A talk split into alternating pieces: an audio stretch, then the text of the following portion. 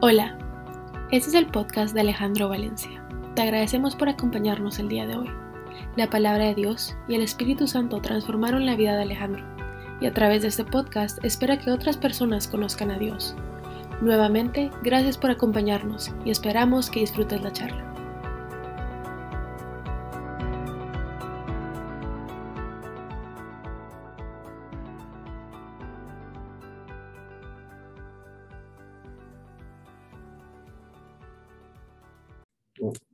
Buenas noches otra vez a todos. Es, un gusto eh, saludarlos nuevamente. Y antes de empezar, yo quisiera poner mi boca, mi corazón, mis pensamientos, mi alma en manos del Espíritu Santo para que sea Él el que, el que nos dé un mensaje a todos. Y es que he tenido mucho que trabajar y, y mucho que pensar durante la última semana y esta. Cambiar algo que hemos venido haciendo por muchos años o por mucho tiempo para dejarlo y obedecer a Dios tiene un costo. Y muchas veces sentimos que perdemos. Ah, aun cuando sepamos que, que, Dios tiene una recompensa para nosotros que es más grande de lo que nosotros podemos llegar a imaginar, mm, nos centramos específicamente en lo que perdemos. Ah, podemos no creer en la recompensa, podemos no pensarlo, que lo vamos a recibir. Y aunque, como mi caso personal, sé que Dios y los planes de Dios para mi vida son buenos, agradables y perfectos, lo declaro, tengo paz, aún tengo ese sentimiento también de pérdida, de dolor y de aflicción. Ahí sigue.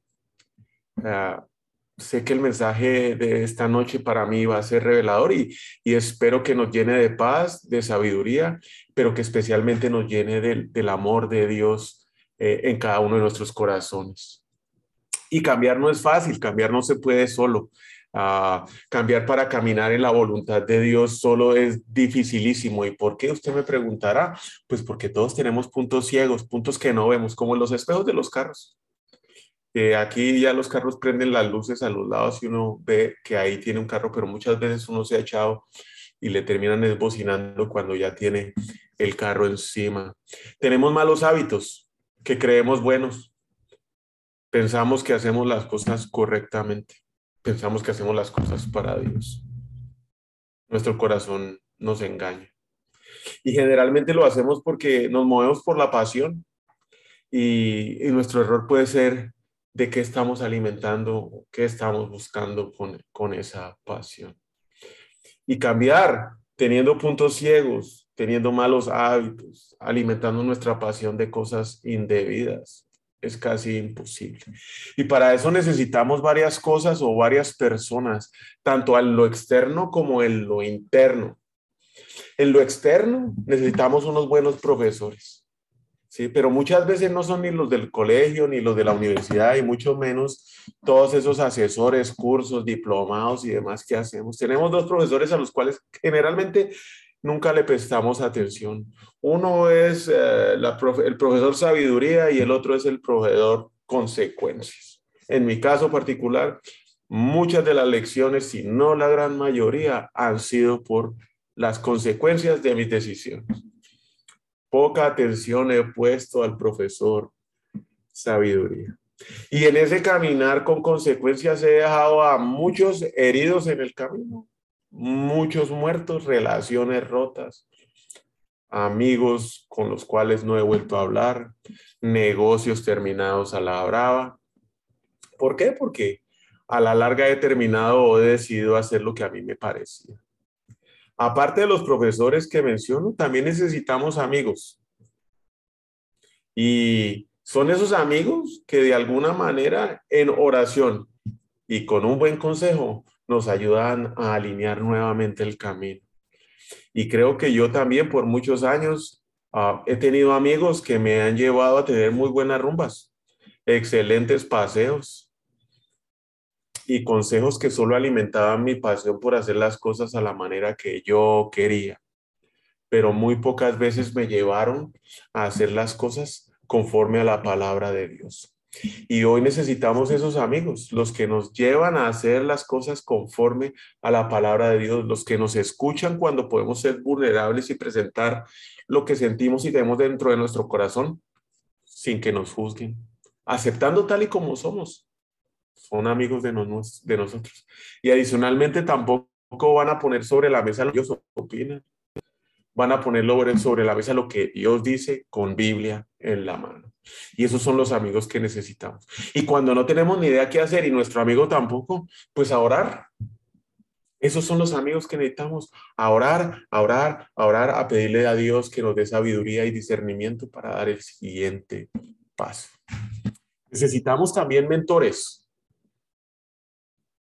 Son aquellos que nos hablan y los podemos conocer o no, pero los tenemos que saber em, tal vez escoger a los que no conocemos y buscarlos con la ayuda de Dios para que los ponga en nuestra vida y que sean ellos los que nos ayuden a, a alinear, que nos digan lo que tenemos que hacer, que nos digan lo que debemos hacer, que no nos digan lo que queremos oír.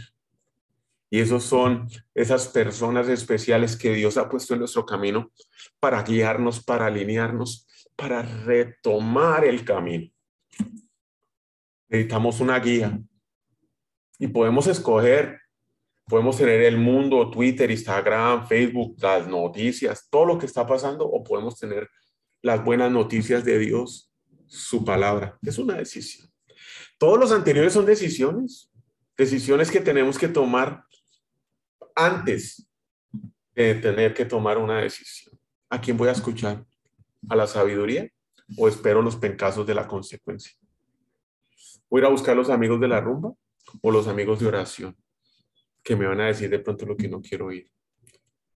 ¿Voy a dejarme guiar por los mentores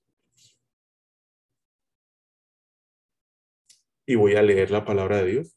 Son decisiones personales que nos van a mantener alineados en el caminar y en el propósito de Dios. Y a lo interno necesitamos también otras variables. Y creo que quiero empezar por la más complicada tal vez para mí. Y es la humildad. El reconocer que yo solo no puedo hacer las cosas. Reconocer que me he equivocado. Reconocer que el camino que he tomado no es el mejor.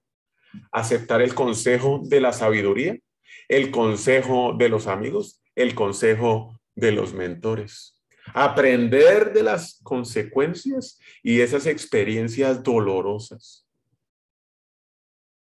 Cuando yo escucho a los amigos, cuando yo escucho a los mentores, voy a estar con la cabeza clara sin estar pensando que voy a contestar para ponerlo en la punta de mi lengua. Sencillamente voy a escuchar, voy a respetar lo que me van a decir. Salmos 25, 9. Guía a los humildes para que hagan lo correcto, les enseña su camino. Eso es lo que hace Dios con los humildes. Dos, leer. Y usted me dirá, eso que tiene a lo interno, no, esa parte todavía no. Usted puede leer muchos libros y la verdad es bueno, leer muchos libros y si le gusta, aprovechelo. Y si no le gusta, mejor desarrolle ese hábito. Pero vuelvo y le digo, eso que tiene que ver a lo interno. Bueno, aquí le va estudiar, meditar, reflexionar y aplicar en la palabra de Dios, no leerla. Lea los libros que quiera, todos los que quiera, pero medite, reflexione y aplique en su vida la palabra de Dios, la Biblia, en nuestras vidas. Y así vamos a poder escuchar a Dios. Josué 1.8. Estudia constantemente este libro de instrucción. Medita en él de día y de noche para asegurarte de obedecer todo lo que ahí está escrito. Solamente entonces prosperarás y te irá bien en todo lo que hagas. La tercera es tener disposición. Usted me dirá, ¿disposición para qué? Pues para desaprender todas esas malas mañas, todos esos hábitos, para dejar, para soltar, para dejar ir.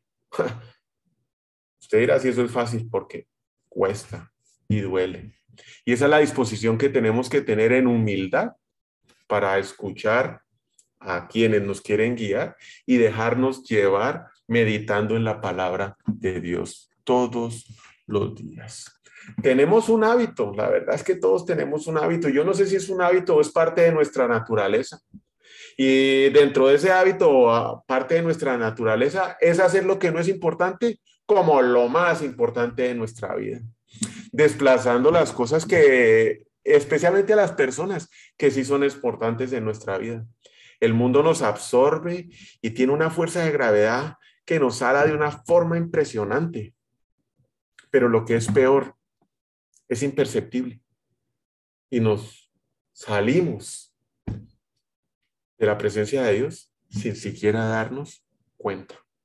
Ponemos nuestra pasión, nuestros deseos en cosas que pronto terminan. Nos sumergimos en actividades que nos ocupan y que nos hacen sentir importantísimos. Ahí va el don, ahí va el doctor. Que estamos logrando algo, que estamos construyendo algo, pensando que lo estamos haciendo para Dios, cuando sabemos que nuestro corazón dice que lo estamos haciendo para nosotros. La verdad es que lo que quiere Dios es nuestra pasión total, completa atención y que lo adoremos en todo momento, manifestándolo con acciones hacia los demás. Podemos estar leyendo la Biblia, pero no estudiándola o meditando en ella. Podemos estar escuchando música cristiana, pero no alabando a Dios. Podemos estar en un ministerio en la iglesia, podemos ir los domingos ayudando a alguien, pero no sirviéndolo a Él. Podemos estar pensando que estamos con Dios, cuando Él bien sabe qué es lo que hay en nuestro corazón. Él bien sabe qué es lo que nos mueve, cuáles son nuestros deseos, cuáles son nuestras pasiones, y están en cualquier otro lugar menos en Él. Y aún así, con atrevimiento, venimos a decir que escuchamos y que pasamos tiempo con Dios en mi caso personal, mentiroso. Jeremías 17, 9, 10. No hay nada más engañoso que el corazón. No tiene remedio. ¿Quién lo entiende? Yo, el Señor, examino los pensamientos y escudriño las intenciones del corazón para darle su merecido a cada uno la cosecha de las acciones que sembró. Adicional a todo esto, necesitamos tener también un objetivo, ¿sí? Necesitamos tener apoyos externos, tenemos que tener una disposición interna, pero tenemos que tener un objetivo. Si no, seremos como un barco a la deriva, como un papel que se lo lleva el viento, movidos por pasiones, placeres, personas o deseos, sin saber a dónde vamos a terminar. Mire a ver si no anda en esas, porque a mí me ha pasado. Y si no estamos anclados firmemente a algo y con una meta clara, Vamos a pasar por esta vida como pasa la luz por entre un vidrio, por una ventana, sin dejar huella, sin dejar legado. Pero eso sí, muertos y heridos alrededor. Relaciones, amigos, negocios, nuestro cuerpo, por ahí tirado, desbaratado. Salmos 19, 14. Que las palabras de mi boca y la meditación de mi corazón sean de tu agrado, oh Señor, mi roca y mi redentor. Y ese es mi objetivo de pronto uno políticamente correcto suelta las palabras que son, pero vaya a agradar a Dios con sus pensamientos. Tremendo reto que tenemos. Y que cada día, cada segundo y cada pensamiento que se genera en mi cabeza sea para agradarlo a Él y solamente a Él, no para servirme a mí o para agradarlo a usted. ¿Por qué le cuento todo eso? ¿Por qué me pasó? ¿Y por qué estoy en este proceso? No es fácil. Me preguntaban ayer que qué íbamos a hacer en Semana Santa y yo ni siquiera me había dado cuenta de lo cerca que estamos a esas fechas. Ya faltan como tres o cuatro semanas para esas. Y claro, contesté que era lo que íbamos a hacer, pero después me quedé reflexionando en la tarde sobre el tema. Y es que esa Semana Santa también tiene un nombre y es conocida como la Semana de la Pasión de Cristo. Y cuando me puse a revisar sobre la Semana de la Pasión de Cristo, hay cuatro evangelios, los que están escritos por Mateo, Marcos y Lucas, Lucas y Juan, perdón, que narran la vida de Jesús, de lo que cada uno de ellos vivió junto con él. ¿Sí? En total son 89 capítulos, de los cuales 29 capítulos hablan de esa semana de pasión. Es casi el 30% de los evangelios Son siete días. Pero si usted hace la, el cálculo por los años que Cristo vivió o estuvo en esta tierra, fueron 33 años, casi 12 mil días. 12 mil días. Y el 30% de los evangelios solo se concentra en la pasión de Cristo, que son esos siete días. Algo tiene que pasar con la pasión. Algo tiene que ver esa pasión que nosotros sentimos y somos hechos a la imagen de Dios. Y la definición de pasión, para no entrar y complicar mucho eso, es la necesidad de hacer algo porque existe una fuerza interna dentro de nosotros, dentro del individuo, que lo motiva a hacerlo buscando satisfacer un deseo. Y aquí va esta muestra de pasión. Juan 3:16, porque tanto amó Dios al mundo que dio a su Hijo unigénito para que todo el que cree en Él no se pierda, sino que tenga vida eterna. Yo creo que no hay mejor ejemplo de pasión. Yo sé que los amo muchísimo a ustedes, también amo un montón a Adriana, a mis papás, a mis hermanos, inclusive a mis hijos. Pero difícilmente, por no decir que no lo haría, voy a poner un hijo mío por la vida de alguien más. Y creo que no soy el único que aquí sentado lo puede pensar. Jesús no solamente fue palabras, no solamente fue parábolas, Él demostró con acciones su amor infinito por usted y por mí, entregó su vida. Y así lo hizo Dios también, mandó a su Hijo. Romanos 5.8. Pero Dios mostró el gran amor que nos tiene al enviar, y póngale ojo a esa palabra, enviar a Cristo a morir por nosotros cuando todavía éramos pecadores. Conociendo lo que somos, envió a su Hijo y es que la palabra enviar ¿sí? es una acción. Es con una acción que demostramos el amor. Yo no puedo llegar a decirle a Adrianita, ¿cómo te quiero de corazón? Y ni siquiera la abrazo. Me va a mandar a una consejería matrimonial a los tres días. De una sola vez, vaya a ver, mejor qué es lo que le pasa. Ese tipo de amor que Dios demostró, ese tipo de pasión, solo puede tener un tipo de respuesta. Demanda una respuesta apasionada por Dios de nuestra parte. Y encontré esta frase de un señor que se llama Isaac Watts. Un amor tan maravilloso, un amor tan divino, como el amor de Cristo demostrado en su expresión máxima y suprema en la cruz, exige mi alma, mi vida, mi todo.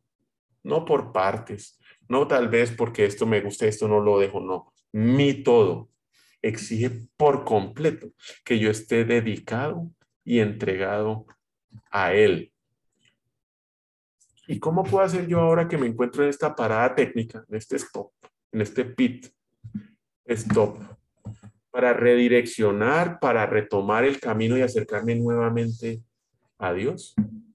Pues con acciones, no con palabras, demostrando mi pasión con adoración y entrega total a Dios. Y empezando por esa semana de pasión, que fueron siete días, el día número uno, que es la entrada de Jesucristo a Jerusalén, vamos a leer la historia de Lucas 19, 30 al 35. Jesucristo le dice a los apóstoles, vayan a la aldea que está allí, le dijo, al entrar, al entrar verán un burrito atado que nadie ha montado jamás desátenlo y tráiganlo aquí. Si alguien les pregunta, ¿por qué desatan al burrito? Simplemente digan, el Señor lo necesita. Así que ellos fueron y encontraron al burrito tal y como había dicho Jesucristo. Y efectivamente, mientras lo desataban, los dueños salieron y preguntaron, ¿por qué desatan al burrito? Y los discípulos contestaron, simplemente, el Señor lo necesita. Hasta ahí llegó la discusión. Entonces le llevaron el burrito a Jesús y pusieron sus prendas encima para que lo montara. Jesús conoce absolutamente todo. No había puesto un pie en Jerusalén y sabía dónde estaba el burrito, cómo estaba el burrito, quién era el dueño del burrito, a quién le debían hablar, qué le debían decir para que soltara el burrito. Sabe todo. Sabía todo lo que tenía que hacer los apóstoles. No había puesto un pie en esa ciudad. ¿Cómo es posible que si Él sabe toda nuestra vida, entonces no entreguemos por completo a Él nuestro corazón, nuestra alma, nuestra vida y la pongamos en sus manos, dejando ese deseo nuestro de controlar nuestra vida por nuestras propias pistolas. Pero sí, a veces somos tercos y lo queremos hacer. Jesucristo sabe todo de usted y de mí. Él sabe el pasado, él sabe lo que nos va a pasar hoy y va, sabe el futuro. No entiendo aún yo cómo es que he querido llevar mi vida por medio de mis decisiones. Lucas 19, 37, 38, para seguir la historia.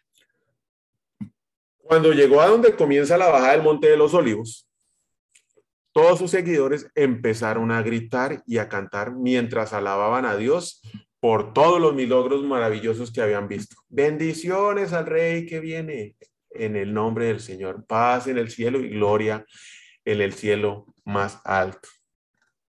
Ahí estábamos todos manifestando, o estaban todos manifestando con alegría, eh, con entusiasmo, el amor que supuestamente tenían por Jesús. Que entreguemos nuestra vida entusiasmados y alegres, animados, adorando a Dios, alabándolo en todo momento.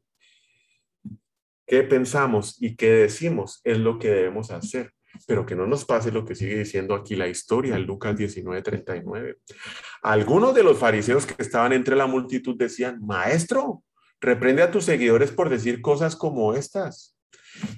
Pero qué fácil, qué fácil es caer en esta situación. O ser el fariseo o ser influenciado por uno o por muchos. Fariseo es aquel religioso que se, que se sabe la Biblia de memoria, la recita, pero no conoce a Dios.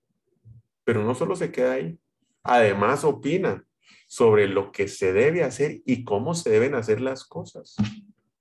Esas mismas personas que estaban alabando a Dios cuando estaba pasando por el burrito, que con alabanzas y cantos lo recibían. Cuando entró, a los tres o cuatro días estaban pidiendo que lo crucificaran. Los mismos. ¿Cuántas veces usted y yo no hemos hecho lo mismo? ¿Cuántas veces usted y yo no estamos alabando a Dios en la mañana y no son las doce? Ya lo estamos crucificando. Lucas 19:40. Jesús le respondió, si ellos se callaran, las piedras a lo largo del camino se podrían, se pondrían a aclamar. Y esto fue lo que reventó pues la verdad mi cabeza. Cuando llegué a esta parte de la historia dije, ay, no puede ser. Yo no quiero ser reemplazado por ninguna berraca piedra. Por ni una. ¿Cómo es posible que yo esté crucificando a Jesucristo y que una piedra me vaya a reemplazar a mí? ¿Tomará alguna piedra su lugar? Porque yo estoy decidido a que ninguna piedra tome mi lugar alabando a Dios ni una sola piedra. Cuando inicié en este mensaje y les empecé a contar es que básicamente lo que estamos es en una guerra, una batalla que no vemos y que efectivamente solo no podemos salir de ella. Necesitamos a esos profesores, necesitamos a esos amigos, necesitamos a esos mentores, necesitamos la palabra de Dios todos los días, meditándola y estudiándola para podernos mantener en constante obediencia, adoración y alabanza a Dios porque todos adoramos algo. ¿Dónde ponemos nuestro dinero? ¿Dónde ponemos nuestro tiempo? ¿Dónde ponemos nuestra atención? ¿Dónde ponemos nuestro esfuerzo? ¿Dónde ponemos nuestra energía? ¿Dónde ponemos nuestra, nuestra lealtad? Y es ahí donde está nuestra adoración. Personalmente, yo no quiero estar adorando cualquier cosa que pase por este mundo sin importancia para que yo sea reemplazado por una piedra. No creo sinceramente que sea malo sentir amor o sentir pasión por algo o por alguien. ¿Sí? Me, gusta el ciclismo. amo a Adriana. Adoro a mis hijos. No creo que sea malo dedicarles tiempo. El problema sí está cuando adoro a mis hijos más que a Dios. Amo el ciclismo más que a mi mujer. Quiero el dinero, amo el ciclismo más que a Dios. Amo el dinero más que a Dios. Cuando pongo a Dios después de cualquiera de esas cosas. Y esas son las paradas de seco que nos sirven para nosotros poder revisar, ajustar y nuevamente seguir. Ahora personalmente estoy en la tarea de revisar cada una de las áreas de mi vida.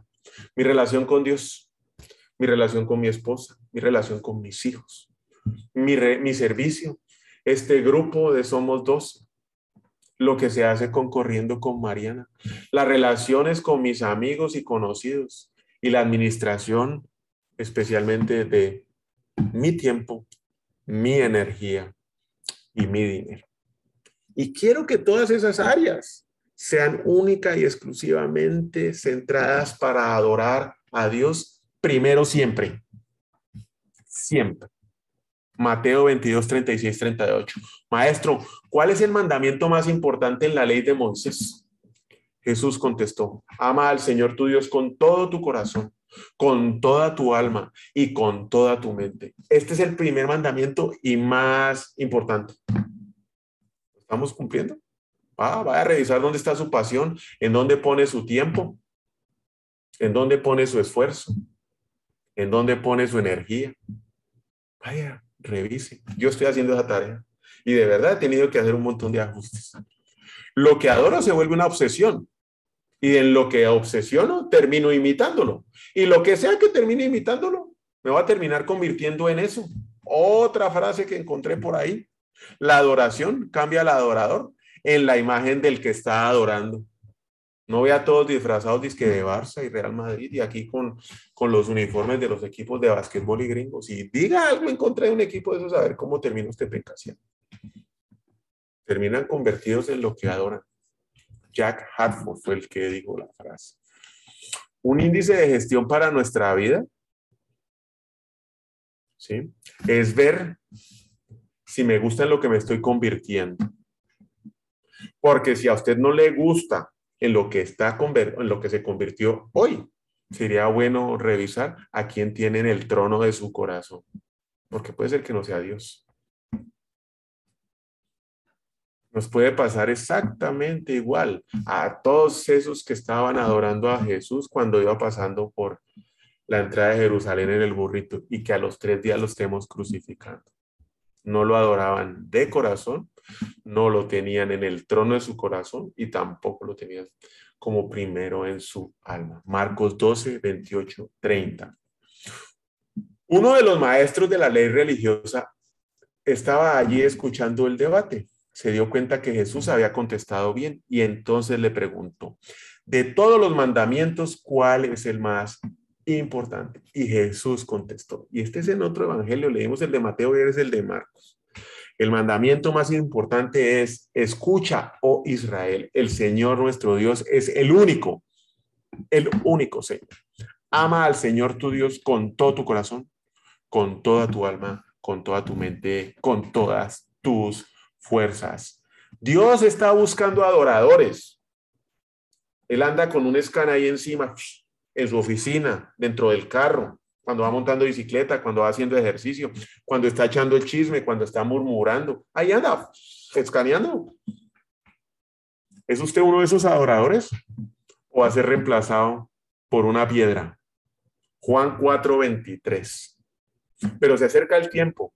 De hecho, ya ha llegado, cuando los verdaderos adoradores adorarán al Padre en espíritu y en verdad.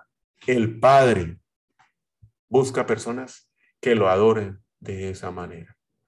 Que esté buscando no salió de mi cabeza, lo dice la palabra de Dios.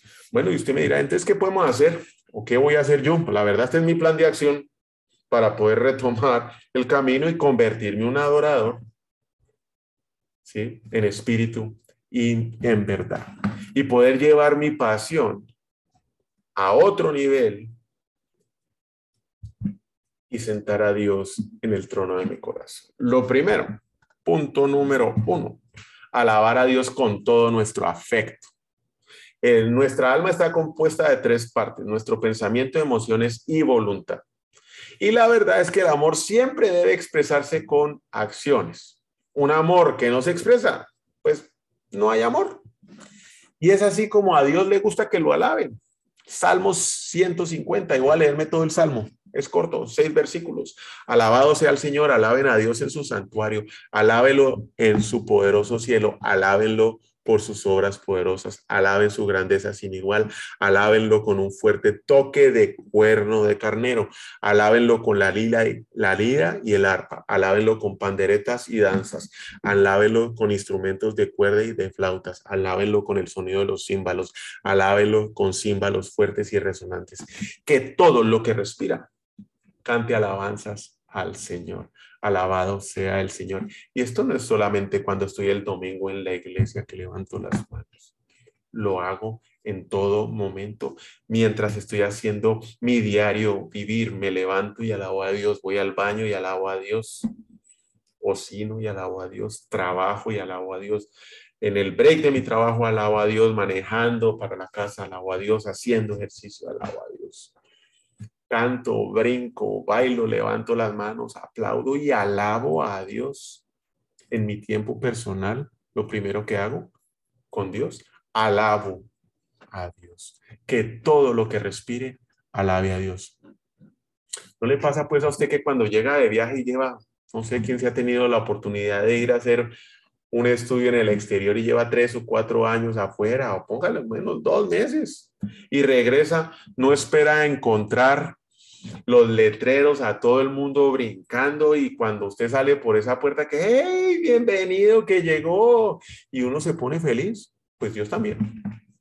Muchas veces podemos olvidar, y por eso es que no lo hacemos, lo que Dios hizo por nosotros al enviar a su Hijo amado, que entregó su vida por usted y por mí. Lo que eso representa, representa que nos liberó, que nos salvó de la muerte eterna, que rompió y aún hoy rompe adicciones, depresiones, enfermedades, ansiedades, miedos, temores, y que nos da un lugar en el cielo junto con Él y el Padre. Pero parece que nos olvida. Hoy somos restaurados, liberados, redimidos, salvados, rescatados por el poder de Dios no por sus fuerzas o las mías. Somos sus hijos amados. ¿Por qué? ¿Qué? Él decidió amarlo a usted y amarme a mí. Es una decisión que él hizo. Y no importa lo que usted y yo hayamos hecho en el pasado.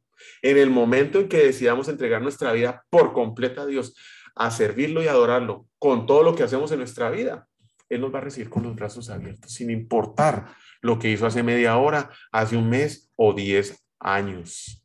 Eso sí, Consecuencias, ahí está el profesor. Profesor, consecuencias, apagarlas. Y hay que seguirle pidiendo a Dios que nos libere de todas esas consecuencias por decisiones equivocadas que tomamos en el pasado, porque eso viene y pega un coletazo años después. Dos, alabemos a Dios con toda nuestra atención. Algo tarde aprendí esto aquí en mi casa, con Adriana, con Juliana y con Mateo y con Mariana.